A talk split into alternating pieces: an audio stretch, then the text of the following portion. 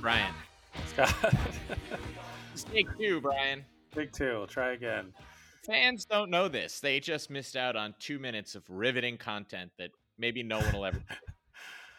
I know they don't know what we go through. They don't know the pain of trying to do this and and and experiencing the technical difficulties and worrying that they're going to happen again and that you might have to restart and the agony of that. right. Technical difficulties are the worst with this. Uh, I'm not going to get too into the weeds on it, but here we are. I'm back. I'm back in the New York groove. Happy to be here. Uh, I thought you did a great job last week. Thank you. Um, And I, I appreciated it. Uh, and there's some stuff I, I would like to uh, revisit because I think that there's they'll like it was a it's crazy that just listening to your podcast, you know, all the stuff that happened last week. That's just like it seemed like earth shattering news, and now it's just gone. right. That's the, I mean that's the way we've been living for years. It feels like now, right? It's like I know. I know. Trump and the Russians, and then uh, nothing happens. Right, right. It's true. It's true. I mean, we just had the Super Bowl. So today, Brian, we are recording. This is the recording of the year that is the furthest from any football being played in the future. right. Football's over. Yeah. The long, long winter begins. The longest winter because of the extra week of the NFL season. Now we're right up against the All Star break. So football gone, basketball gone, baseball gone. Not Right. because of anything other than baseball, but it's still it's gone. right. Baseball may not happen this year.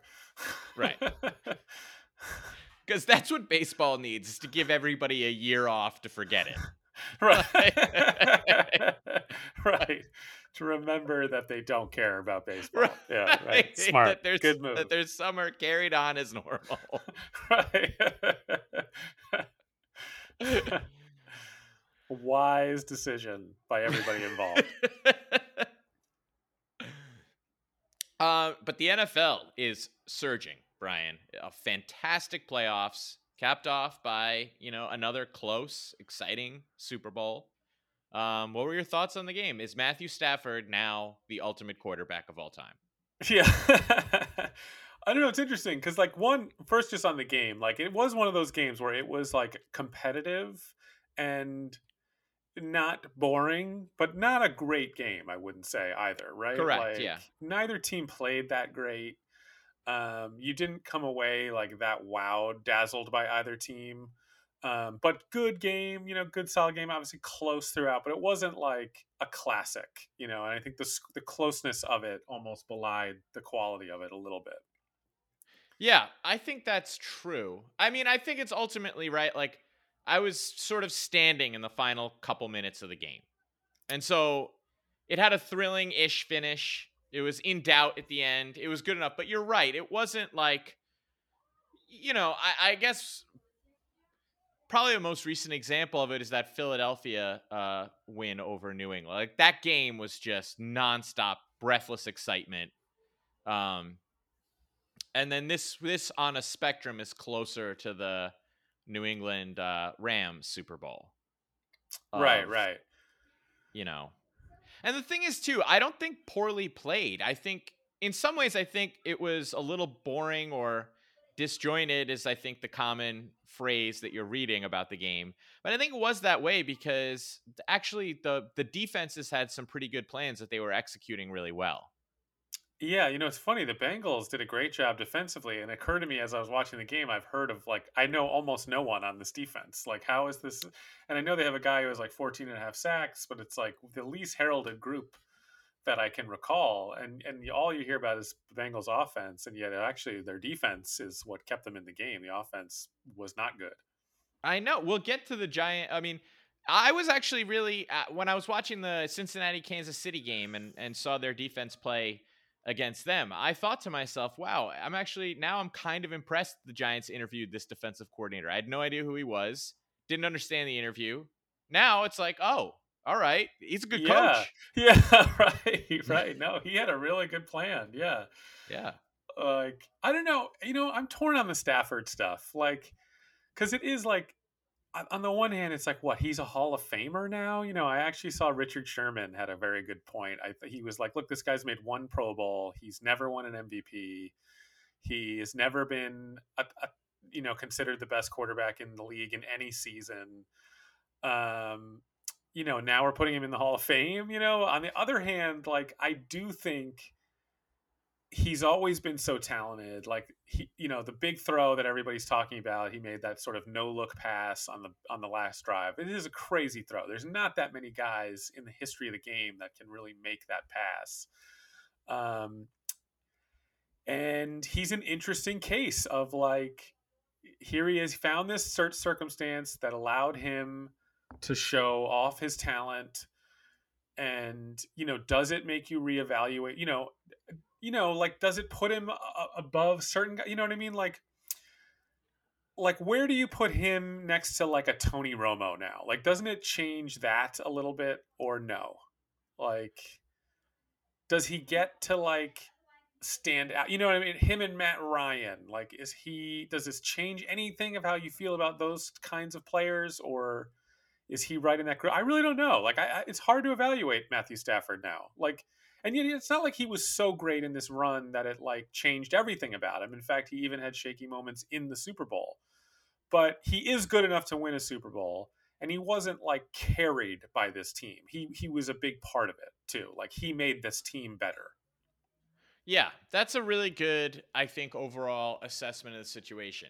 The funny thing about this, here's my beef with it. First of all, the only reason I even honestly care about Matthew Stafford, he might have annoyed me either way, but I think the real reason that I care is Eli. Of course. And, uh, you know, right. So here's the thing it was driving me bananas when Eli retired and somehow his Super Bowls didn't count anymore. We talked about it on the show. I mean, yeah.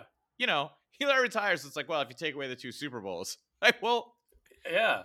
two if you take away two super bowls so uh, you know I, I, it frustrated me because i felt like forever the number one metric of success for quarterbacks is how many super bowls did you win and eli has won more than aaron rodgers more than matt stafford you know more than brett Favre, like all these people and it's just like well you know eli like so I, I don't get it but now suddenly matt stafford wins a super bowl and it cements him i don't understand I, I like what are the rules? Do the Super Bowls count or do they not count?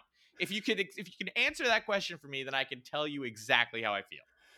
Yeah, but I I I think what the thing with Eli is like Eli's going to get in and he's going to become the guy that everyone points to who's in that tier right below where it's like, you know, the Romos, the Philip Rivers, the Matthew Staffords, the Matt Ryans, where every one of those guys in fairness to them has is going to retire with like a better quarterback rating, better yards per attempt, like better advanced stats, you know what I mean?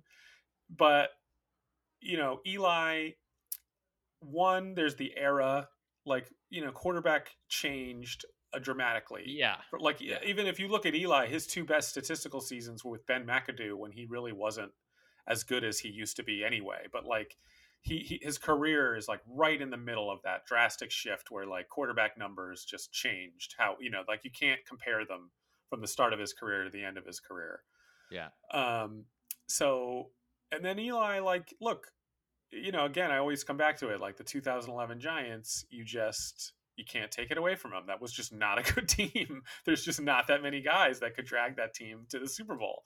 And I also think that you look at the Rams, like one very talented team, and then got some really good fortune in this run. Right? Didn't have to face the Packers. Didn't have to face the Chiefs.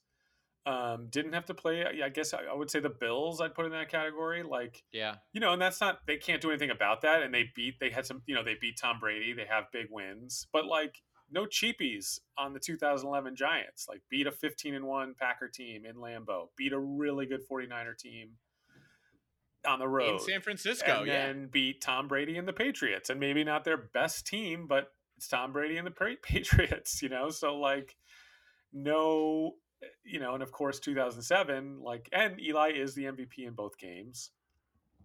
Well, that's the other thing. And just one second before we get to that. But also, I actually did just see somebody uh somebody tweeted out um let me see. I just passed it. It was uh okay. So Eli's postseason 2011 run. 1219 yards. Matt Stafford this year, 1188 yards. Eli, nine TDs. Matt Stafford, nine TDs. Eli, one interception. Matt Stafford, three interceptions. Eli completed 65% of his passes. Stafford, 70. Uh, Eli, 7.4 yards per pass, 8.4 for Stafford. Two 300 yard games for Eli, two 300 yard games for Stafford, and both had three fourth quarter comebacks. Uh, I mean, I just think. Oh, and the rushing offense for the Giants that year was 32nd in the league. Right. The Rams had the 25th ranked this year. I mean, however you want to look at that, Eli's more impressive. He just is. right. Well, I mean, also Eli, like our defense in 2011 was, you know, the bottom third of the league, where Right. they had, you know, the greatest defensive player of his generation, who made all the plays in the game. Yeah. Um, you know, but I will, I'll give, but on the other hand, like I do think Stafford gets to move into a different category. Like he did make that big drive, like came up with all the big plays, like when they had to have him. He, you know, I think the people who were saying that Detroit that he was better than than it seemed like in Detroit have a good leg to stand on. It's just like now you have guys like Dan Orlovsky who like obviously played with him and loves him going, you know, Right. going. I mean, just going so overboard. Um, you know, now he's like a lock Hall of Famer. Like, come on, like it doesn't change absolutely everything. Um, and I do think Eli, you know, it's like yes, twice. Like if Eli just if you only had 2007, no, Eli doesn't get in the Hall of Fame, but he did it again. Yep. And uh, look, you're right. Stafford gets to go into a new section of the club. He has access to the VIP room. No question about it.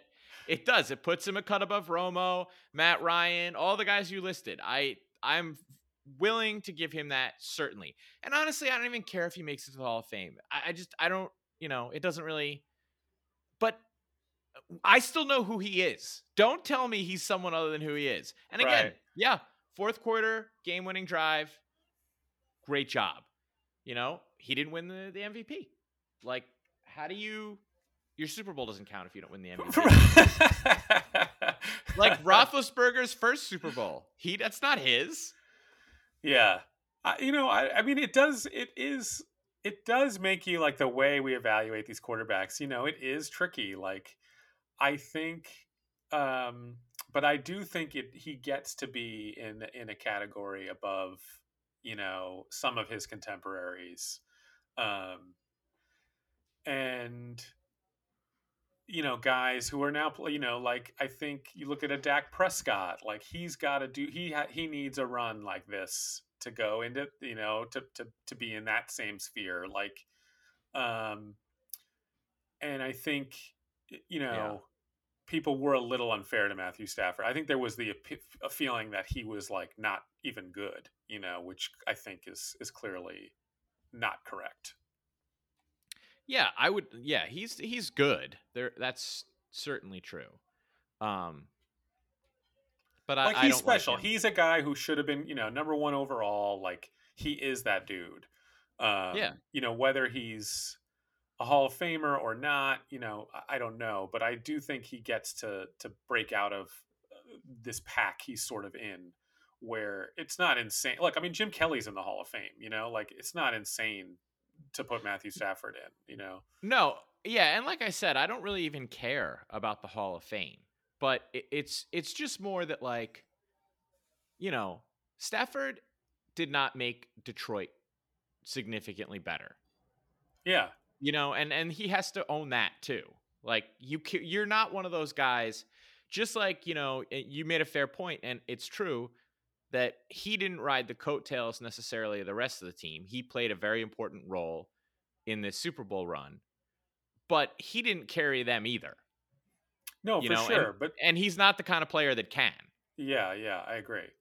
Well, Yeah. I, I always it's like I always say too with when this conversation comes up and people try to use these other folks and their statistics as like a cudgel against Eli, and which is always like fine if you don't like Eli. I, I I'm not one of these people who thinks that's nuts. I get it. Like I know what Eli looked like sometimes, and I look I know what his stats are, and I know how they were not, you know, always pretty, and he wasn't always pretty, and all that. my point is always like these other guys that you you use against him or argue are better than him. Like, what do they get you? Like that Eli doesn't. Like, what difference does Yeah. it make if you have a Matt Stafford or a Philip Rivers or you know these other players who are in that kind of class that Eli doesn't? Like, because if you're not good and you have Matthew Stafford, you're still not going to be that great. right. And you know, I you probably could say the same for Eli in his prime, but I don't know. Eli in his prime didn't play on terrible teams, and the Giants weren't always super talented. Um, and you look at like, you know, the success Eli had, and he had as much success as any of those guys or more. So like Matt Ryan has been on plenty of bad teams, and he hasn't had nearly the success Eli's had. So like, if you think those guys are even a little bit better, fine, but don't tell me it's like dramatically so. Like, Right. that's ridiculous. Yeah. And just give Eli like I don't know. I just also feel like if you don't love Eli, I just feel sad for you. You know, like I don't know. I don't even know that I. I and I'm not like I don't think it's my default kind of personality to react to things that way. But it's true. If if you don't love Eli, that's just sad for you. Right. Like he rules. Right. And I also just want to stop being defensive about it. I feel like this is like one of those things where it's really no one's even saying it about it's not about Eli at all. And somehow I'm like, I just know it. I'm just anticipating it that somehow Matt Stafford's going to get thrown in his face. And I just don't like it. Well, right. It's also again, I say I don't care about the Hall of Fame, and I sort of stand by that. But if Matt Stafford gets in and Eli doesn't, I will be outraged. Right. That's an outrage. That is an outrage. I Yeah. totally agree with that. Right. Yeah. Right. For Uh, sure. Um, yeah. So, so that's that's not okay, and that's why this point needs to be made. And and now you and I are on the record, uh, so that when you know the voting takes place years down the line, they know where we stand. Yeah. I mean, I think even more than Matt Stafford, the big winner was Aaron Donald. Like to get Who should have got- gotten MVP? Yeah, I mean, he just dominated the, the end of the game, and like he was this guy who everybody said is like the best defensive player ever, but you know doesn't have the ring, whatever. And like the two plays he made on the third and fourth down on the last drive, Oh my the third god! down I thought was the more underrated play, Yeah. where they Yeah. hand the ball off, and it looks like no doubt about it a first down. And, I- and watching it live, I was like, "How did that guy like just get the Yeah. first down? What's wrong with that guy?" And then you watch the replay, and you see what happened is Donald just like grabbed him and just Yeah. was like, "Nope." with like a guy on him. Too. Yeah. like God, the that was strength that that, crazy. took to just be like, "Nope." Yeah. I mean that was an incredible play. And then There to back it up with the fourth down, like the pass rush. I mean, geez, talk Yeah. about how to like cement your legacy and all that nonsense. And he had a walk off sack, didn't he? He like Essentially, Yeah, right. There was a, uh, I saw it on Instagram. I think it was a clip of uh, Aaron Donald and DK Metcalf were on um, Pardon My Take. And, uh, you know, PFT commenter, his like whole shtick is to just to be like unimpressed right? and sarcastic. And uh, Big Cat asks Aaron Donald how much he can bench press, and he just kind of goes 500 pounds. and, and PFT goes, you just like you you see his face, he just goes, wait, what? like not even just totally breaks character, and it's just like, hold on, is that real? Five hundred pounds. Right. right. Like that's too many pounds. right? Like, are you okay? Right. How? Don't How that. can you do that? Yeah. That's an absurd amount of pounds. I know. Uh, He's just an animal. That He guy. is a freak. He is. He should have gotten the. MVP. I Cooper Kupp too. Enough of that guy.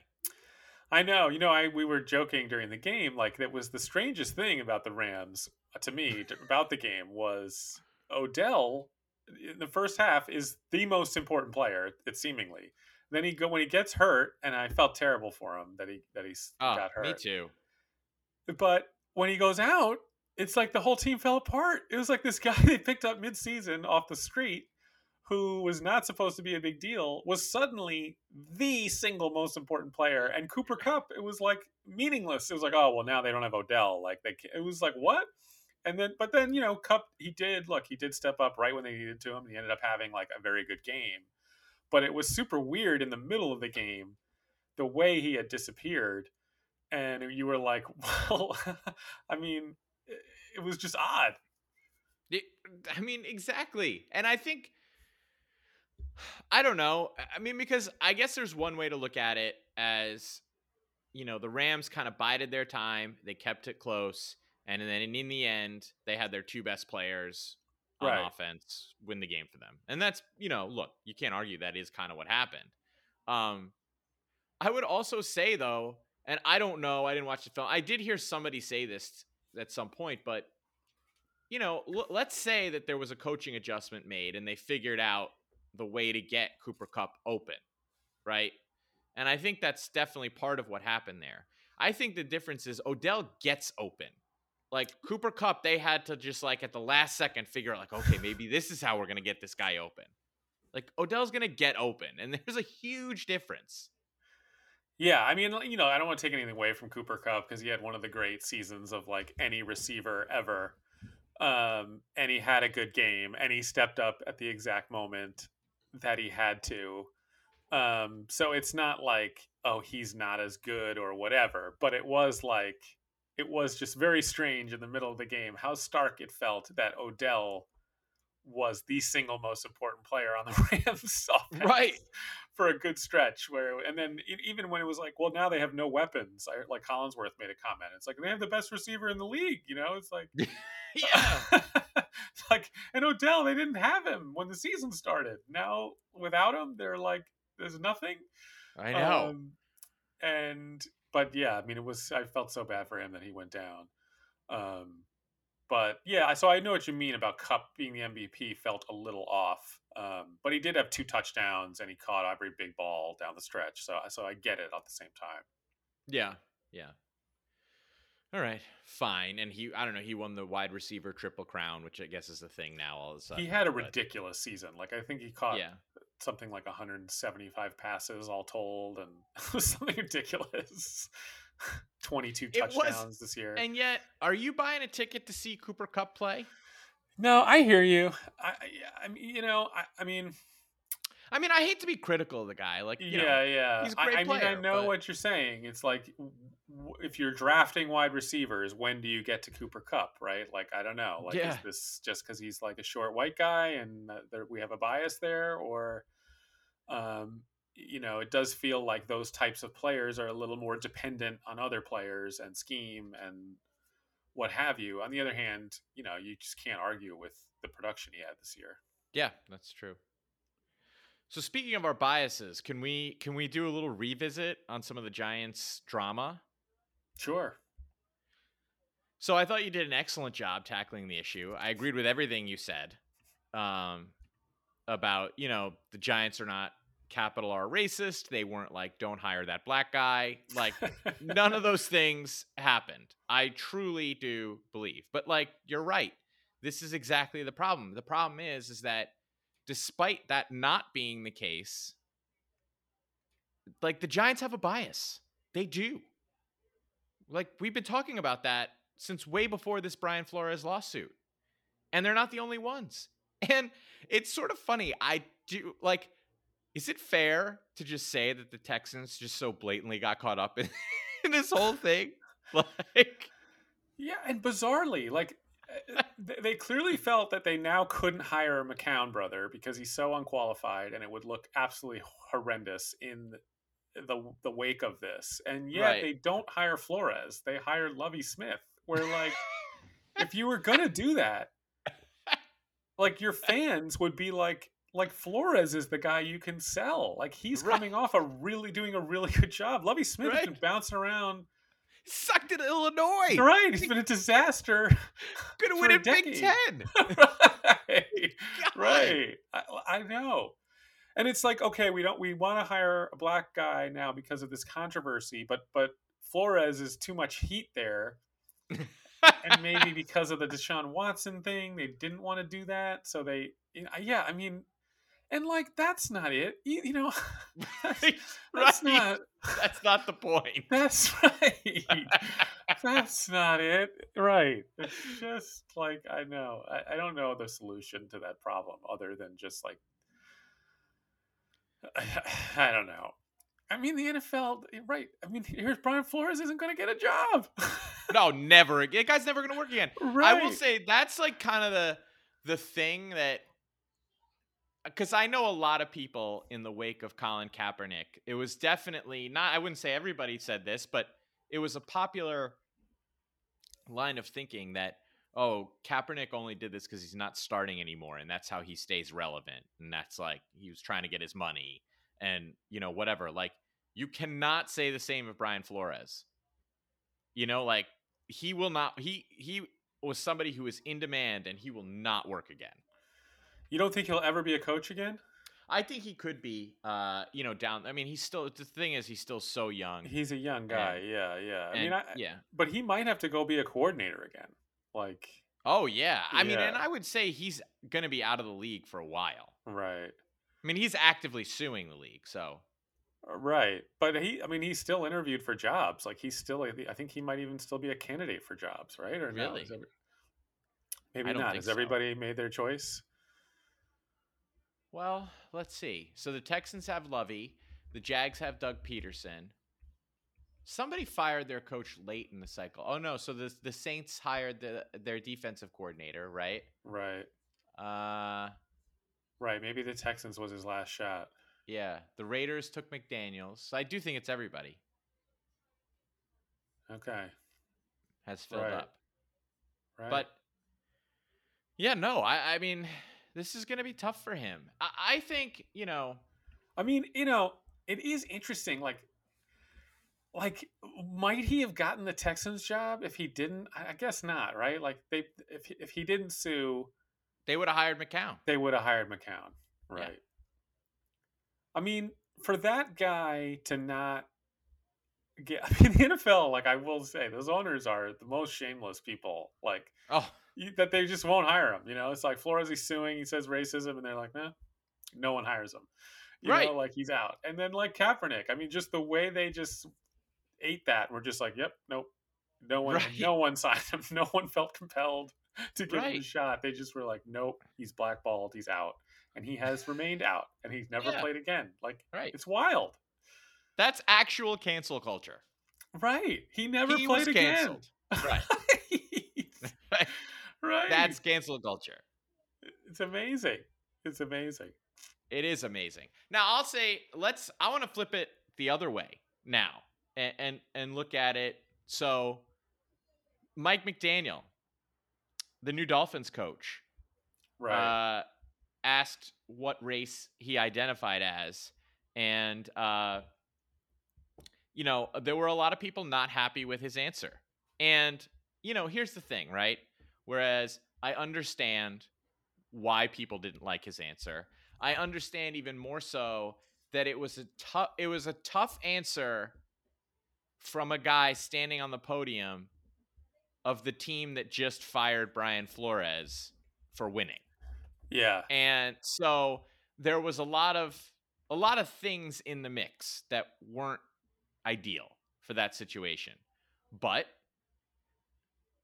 what mike mcdaniel said and just uh you know i don't think a lot of our listeners were under this impression but i am not black african american i'm not any of those things i'm just i'm white and japanese Right. uh, but his answer to that question really resonated with me because my entire life, my race has been way more important to other people than it ever was to me. And it is oftentimes like the first thing people bring up with me. And, you know, and look, a lot of it's good natured, but it's also like a thing that you always have to navigate. And I get it. I totally understood what he was saying. And I do think there are people out there like not every single person in the world who gets up in front of a microphone has to represent a cause. yeah. You know, they can just if someone asks, "Hey, what's your experience?" and then they share their experience, you kind of just have to respect that that's their experience. Like he answered the question he got asked. I'm sorry he didn't make a social justice statement. That's just not how he feels. Yeah, I mean, I think he's in a particularly tricky position because he he's again he's taking over for a black coach who is suing the league and alleging racism and mistreatment by the Dolphins. Right. Now they're hiring him. He's technically black, but he look he presents quite very white to the point that I, I think many people would probably not realize he's black. Just Yeah, I didn't know. uh, I didn't know. Yeah. I'd seen a couple of like clips of him, and I I didn't know. Yeah, and, and but so on the one hand, it's like there's always that thing of like, look, if you're partially black in America, you're technically black. You kind of there's a desire for those folks to be like proud and outspoken about that. On the other hand, I don't know that he wants to like give the Dolphins too much credit for his hiring because it doesn't. It's not. You know what I mean? He's not. I don't think he wants to be like, look, they're not racist. They hired me. Right, Like, right, yeah. because that would look sort of odd too like well Right. like, no you're not a good example of what we're talking about here like um so he's in a particularly thorny spot i think when it comes to that stuff yeah. of what he was supposed to say to make people feel good um but i do think you know it's always like people are always gonna it's like when tiger woods used to kind of get crap for like he, he would always say like i'm whatever africa asian he tried to like Yeah. on all these different things it's like okay sure but like no you know Right, but I, right. I do think for this character um mike mcdaniels forgetting i was almost gonna say mike mccarthy that's not um who's more like a jar of mayonnaise in a hat. It's like get a Um, lot whiter than him. you know, I do think he's it's particularly thorny because he, he again, yeah, he's not trying to be like, look at the Dolphins, look how progressive they are hiring me. right, Uh, right. You know, it's like no, that's not really right either. So I don't know. Yeah, I know. It's just it's hard. It's really hard. Everybody just stop being so defensive, right? Right. The bar for actual racism is pretty high. right. Like I, I just feel it's funny because I think a lot of people hear the story of, you know, Brian Flores or whatever, and they immediately like tense up and think too, I've never been overtly racist, but I could be accused of being a racist. And you know, I, I'm really nervous about that. But then when you really think about it, how many of how many of you out there are hiring for a very selective job, of which there are almost no black people, and then you know the national media is going to call it like this is not you you don't have to relate to this situation like Yeah. Right, right. You don't have to come rushing to their defense. And also like again, I think you're right. Like don't you don't need to be this defensive. Like no one is suggesting that the Giants are, are holding Klan rallies. It's just that like everybody involved in the NFL, you need to just acknowledge that the, the sky is blue. That like okay, you guys are right. Like Yeah.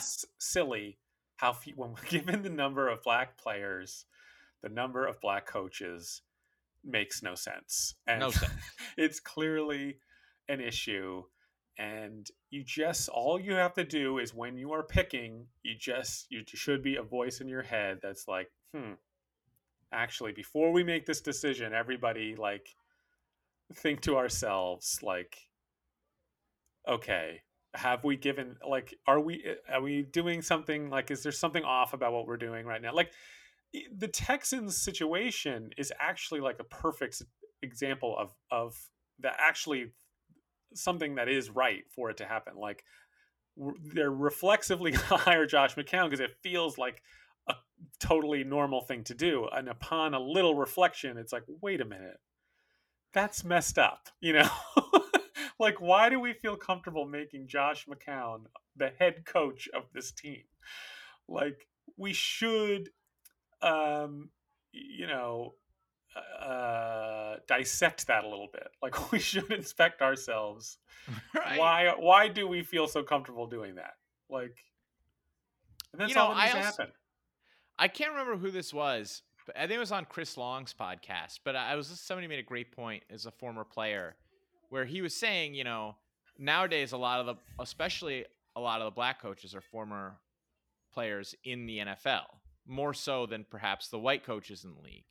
And but all like all the coaches, white or black, go through the same sort of like initiation years where you're a grunt and you're sleeping on couches and all you're doing are these, you know, little film cut ups and et cetera, et cetera.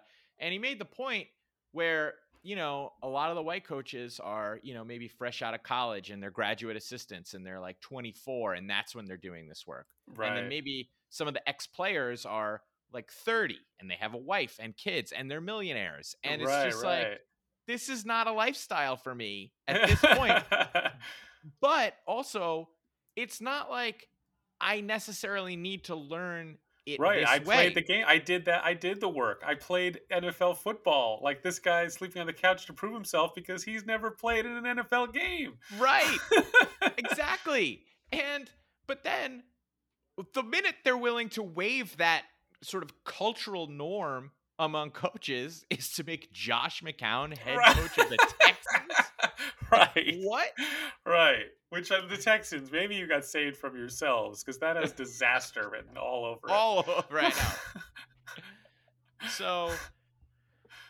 yeah i mean right stop being so defensive a- you know it's funny i was talking about this with uh, a friend at work who was you know trying to say well you know yeah uh, you know black coaches are you know it's disproportionate the number of players coaches but if you extrapolate that to the entire population there's actually it, the numbers are right and i was just like what are you talk what are you doing Why You're would you do working- that? Right, you're just you're working way too hard.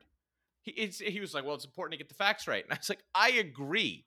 And so the problem is, is that you're looking for facts right. that support your bias and not facts in the situation itself. Right, right. It's an irrelevant fact. It is maybe a fact, but it's not has no bearing on the Right. conversation. Exactly. it's, a Exactly. distra- it's a clear distraction. It's like, oh, but what? if- Look at this over here. It's like, wait, what? That that logically makes no sense. Why would we do it that way?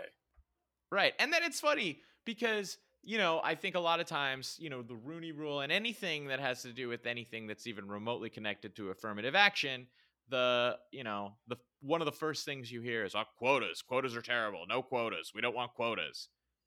But then now, again, same kind of discussion. It's like, well, how many, then how many black coaches there need to be for it to be fair? And it's like, oh, so we need a quota? Like, you know, right, right. like, I don't know. But I don't know. Yeah, but clearly, this sucks. right.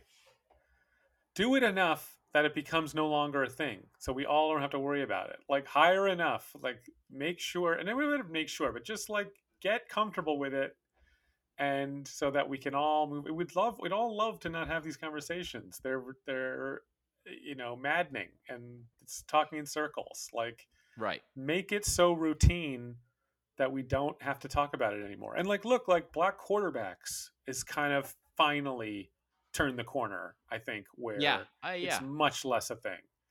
Um, I think we're there, you know, like, I agree. Yeah. but it's taken forever. I know.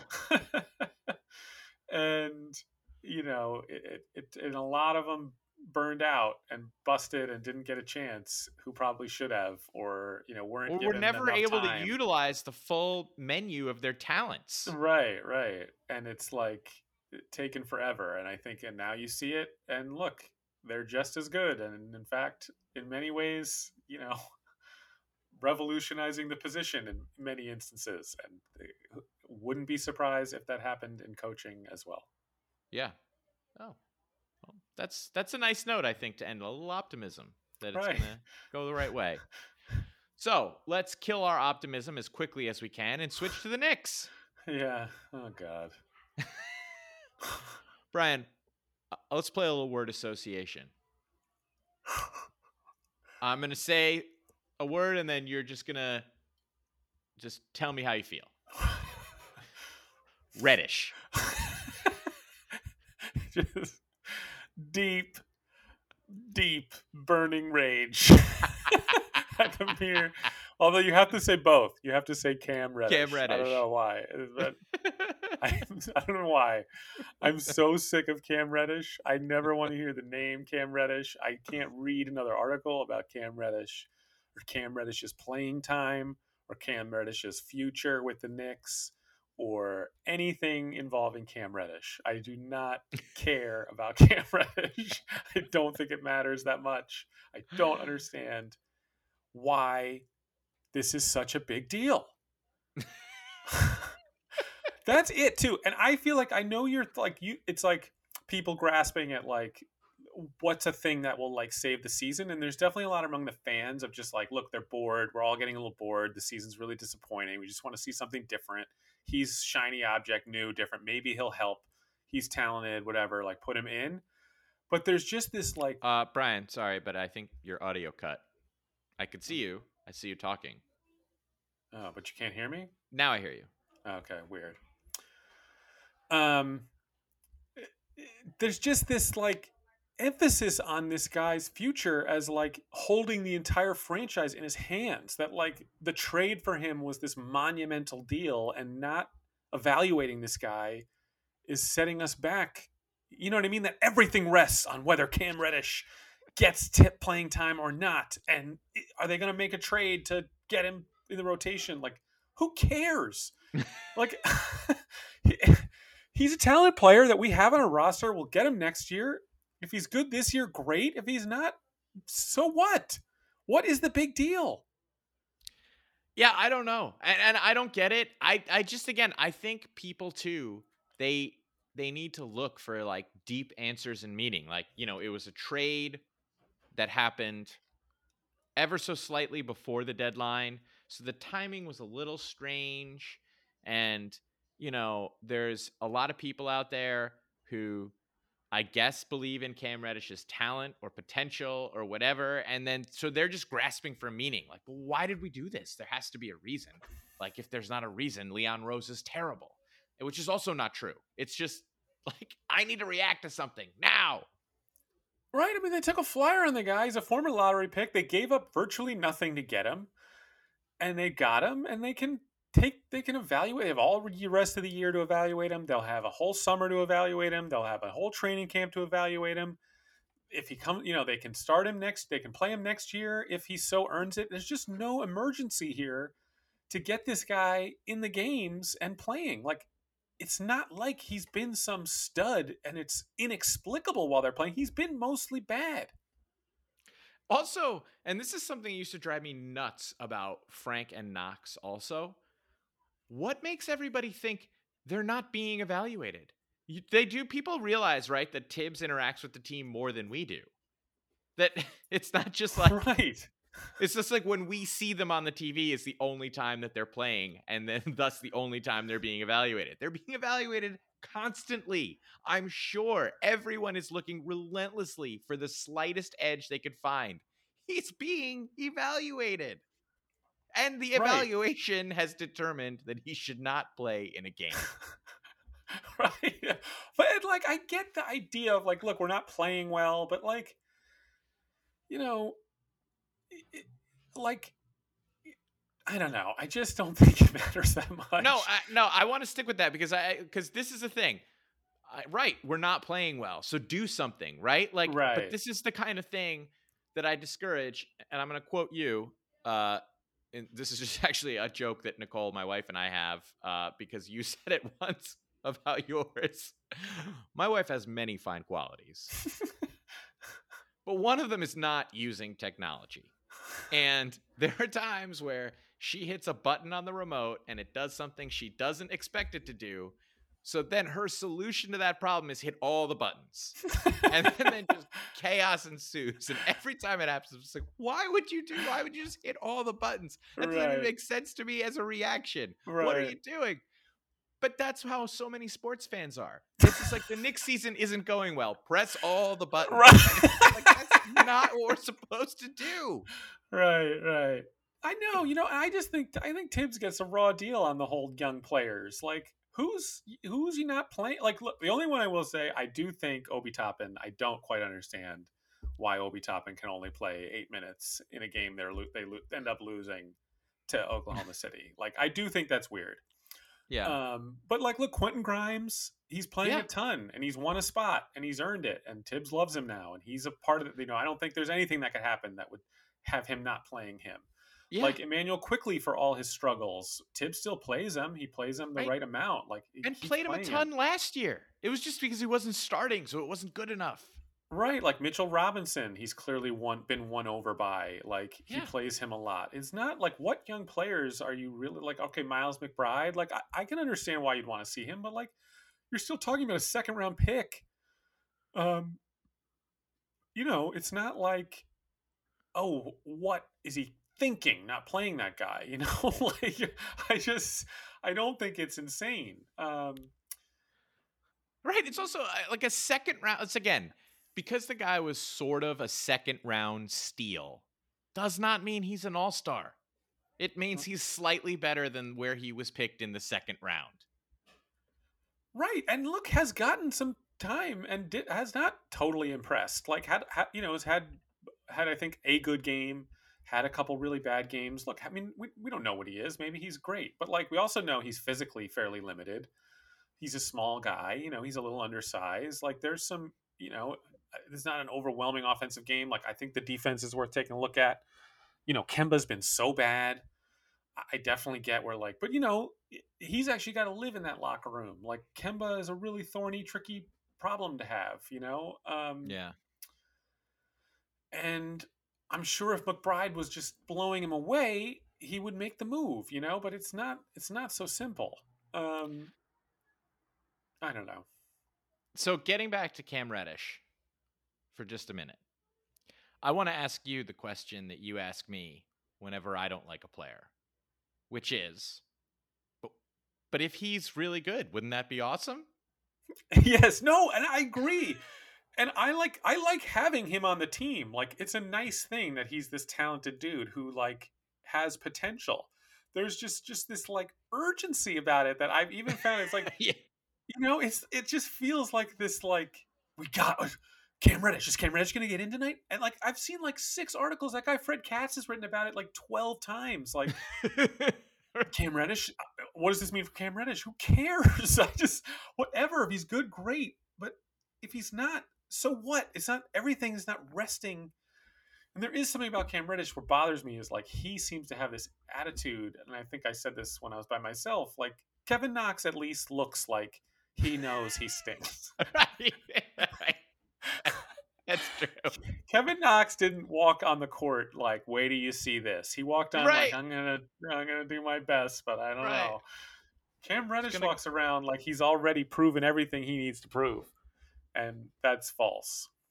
right. Very false. like I hope he's good. I I think he I I like I think I think it was a good trade, even though he still hasn't played. Like they'll get it. They have him next year. Like it it, it it's just not a five alarm fire. Yeah. It's not. I mean, right. Also, again, it doesn't matter how good Cam Reddish is. If Randle's not going to get better, you know, then it doesn't matter. Then who cares? If Rose isn't healthy, it doesn't matter. Yeah, I mean, I just, I mean, I think fans too have gotten so disconnected. It's like this whole the Sixers thing and the pro, like, are so disconnected from the reality of of this that like, one, these are human beings. There's relationships. There's all this stuff. There's agents. You know, all these things. The idea that on a dime the Knicks are just going to go like, that Tom Thibodeau can show up tomorrow and be like, all right, McBride, you're starting. Noel, you're you're not going to play anymore. We're going to play Jericho Sims. Um, y- you know what I mean? Like, Yeah. Obi, you and Randle, you guys are going to split time. Um, we're going to take a look at some of these kids, and we're going to just Right. we're going to lose most of the games the rest of the year. Kind of take a look at like what I mean. no, they're not going to do that. They're a professional basketball team. They're trying to win as many games as they possibly can. He's not going to show up and stop playing the people he perceives as the best players so that we can get a look at guys or be more entertained or get a fresh storyline or you know what I mean? That's just not and I- the way and it should be or could be and it's just ridiculous. It's also, you know, you say about how the Sixers did it with the process.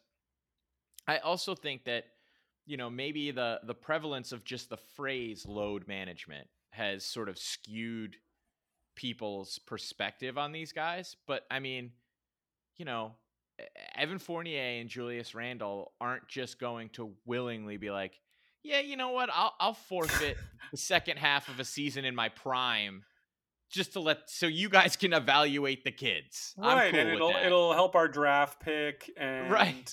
it'll you know the fans will be a little happier, and and also we won't look like the season's been super disappointing. I get it, it is. We're still in the we're still too close. Yes, you want to get in the play in, you want to win the play in, then you get in the playoffs and you try to win your series in the playoffs, and then you hope that you keep going. Is that very realistic? No, but neither is getting the number one pick in the draft at this point. So it's better to just eh, keep establishing some kind of culture. And like, look, these last two games were a disaster, total disaster. Completely get it. Like this Knicks team. I mean, when you really think about those last two games, man, you beat Portland, you beat OKC. Yeah. Now you're within like three games of 500. Now you're probably in the 10th spot. Derrick Rose is coming back after the All Star break. Hey, we got some momentum. Instead, they lose both games. And it's like, what the hell? But- Brutally. But, it's just the idea that they're going to now on a dime be like, okay, we're going to tank the rest of the season, get a better draft pick. I just think it's ludicrous and it's like absurd. And they're It's not going to do mean- it. So stop talking about it. And I wouldn't I wouldn't even watch that. If that if that's what they were clearly doing, I would not watch that. Right. Who wants to watch that? I, I mean, I mean, and it's like so that we, we can get a look at Jericho Sims. I've I've seen enough. Right. you know, like I don't need to see him. Uh, You know, that's not. He's not the future of anything. Like, I who I will watch? Jericho Sims if I have to. But if, If I, I don't have have to. to, I don't want to. right. Who are these kids? I do would like. I don't. What do you think is the deal with uh, T- Thibs and Obi? I don't can't he, know. Why can't he get Obi more involved? Because I can't tell either if Thibs loves him with all his heart. I don't think him. he. I don't think he likes him anymore. Wow. I think he plays him because he's the only guy he's got at the four. like, wow. I don't think he likes his game, man. He played eight minutes in a game they lost in overtime.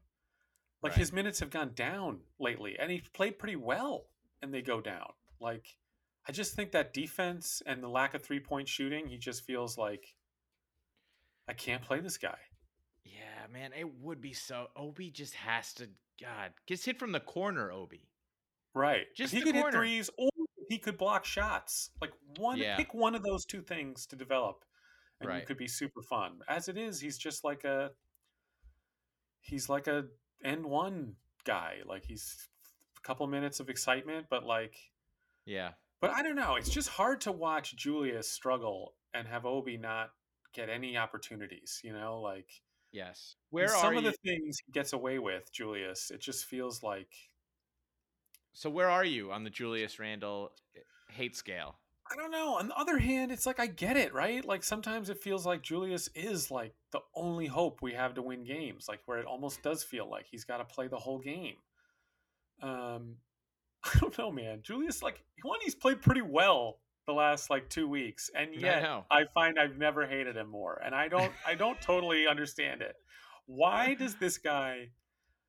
It's he invokes in me a feeling of such disgust and rage sometimes, like where you just want to like kill him.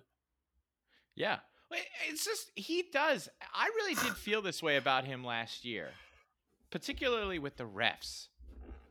I, I do. I think you know. I know they all do it. I have thought that he is worse than most. It's always something, and it's always carrying on forever with the guy, and he does it to teammates too. And it's just like, I don't think he has a great attitude, and yeah, Yeah. we suck now, and that's not okay. And I do think that two years ago, it was almost more tolerable because I felt like, you know, almost like Knox. Like he knew it. He knew that he was not living up to his, Right. you know, what he was brought there to do. You know, even with fair expectations, I don't think he was living up to it. And I think he kind of knew that. And then he, you know, he got to taste the sweet, sweet nectar of getting love at MSG. And it's like he's just like, what? You're just gonna take it away? Like, yeah. You Yeah. took it away. Yeah. well, he almost wants to play it like you know, the people who like say, well, it's not fair to him. Look, he's not like a LeBron. He's not like he almost has that attitude of like, what do you want from me? I'm not, but he wants it both ways. Like, I am the best player, the star of this team, but like, hey, you can't expect. It's like, well, like when we first got you, it was a little unfair to expect you to carry us. Like you were like making a modest amount of money, and when you were a free agent signing, you were never meant to be the guy. Then you were the guy. This year, we brought you back as the dude. So like this Right. year, no, like we do expect that from you. Um, Yeah. I don't know. There's just something about his game. Like it's just these. You know, you've said it a bunch, like the man without a plan thing. Like just the like. What were you doing? Right. well, that's also I think that's the thing ultimately is that he makes a an absolutely hideous play. You don't have to know anything about basketball to know that what he did made no sense at all and it was terrible. But then after it happens, he's mad at everyone. yeah. Mad at the refs, mad at his teammates, mad at, it's like you just dribbled into four guys and had no and just like stopped and then like panicked and you're mad at everybody else. Oh, you got fouled. There's no one to pass to. Maybe part of the problem was you driving into four guys in the first place. Right, with no sense of what you were gonna do when you got there. Yeah, he like reminds me of like Stacy Patton in Eddie. You ever see that movie? I haven't actually. oh, really? Oh, you watch it. He's like him this year is that character for me. That's what he feels like. Just like, but it's like I I don't know. Like the Knicks have had plenty of disappointing, underperforming players. I never felt this way about Melo. I never felt this way about like Stephon Yeah. Marbury. Like something about Julius Randle makes me enraged. like, Yeah. like where it's like get rid of him, even as he's like playing well, and you know we can't function without him. There's something where it's just like I just hate this. yeah, there's something about it's it's hard to describe, but it's like the way that he stands and then kind of looks up if something's not going well. right. It's almost like, you know, he considers himself above it. You right. Where it's like, this sucks, but here I am doing my best. And it's right. like, right. I'm doing well, well. right, but, yeah. No. False. Right. And in fact, like the last couple games, you know, him in the fourth quarter, he seems to like melt down into these just terrible, you know, possessions that are where it's like, what are you plan? What is your plan? And uh, that's where like Thibs too. I just don't quite get why. What is? How is he standing there, seemingly watching this happen on a nightly basis and not changing something around? Like, Yeah. what are their conversations like? What is he telling Randle about how he's performed this year? I, I don't totally get that dynamic.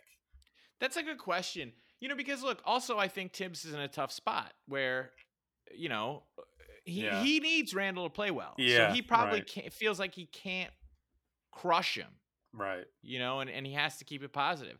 At the same time, though, I agree with you. And it's also like I'm kind of surprised nobody was in Randle's ear. Like, yo, you got to get out there. You got to handle the press. You got to do this, man. Right, right, right. And you got to play defense all the time. Like that should Yeah. be like make that your calling card, and then everything else will take care of the rest. I don't know. Like, wouldn't Obi like tw- fifteen minutes of Obi be like the perfect punishment for Randle? Like, why doesn't Yeah. he do that more often? Like, I'm I'm playing Obi in the third quarter, just letting him run. Yeah, I I, agree. That Well- Obi's like diminishing playing time, and Quickley's just total demise is is really my biggest sadnesses of this season. yeah, Quickley, man, what a funk he's in. I mean, he's I know. to, he's uh, to his credit, everything else he's doing much better than last year. But God, he can't hit a shot to save his life. Which which is like his thing. I know that three he missed last night was just devastating.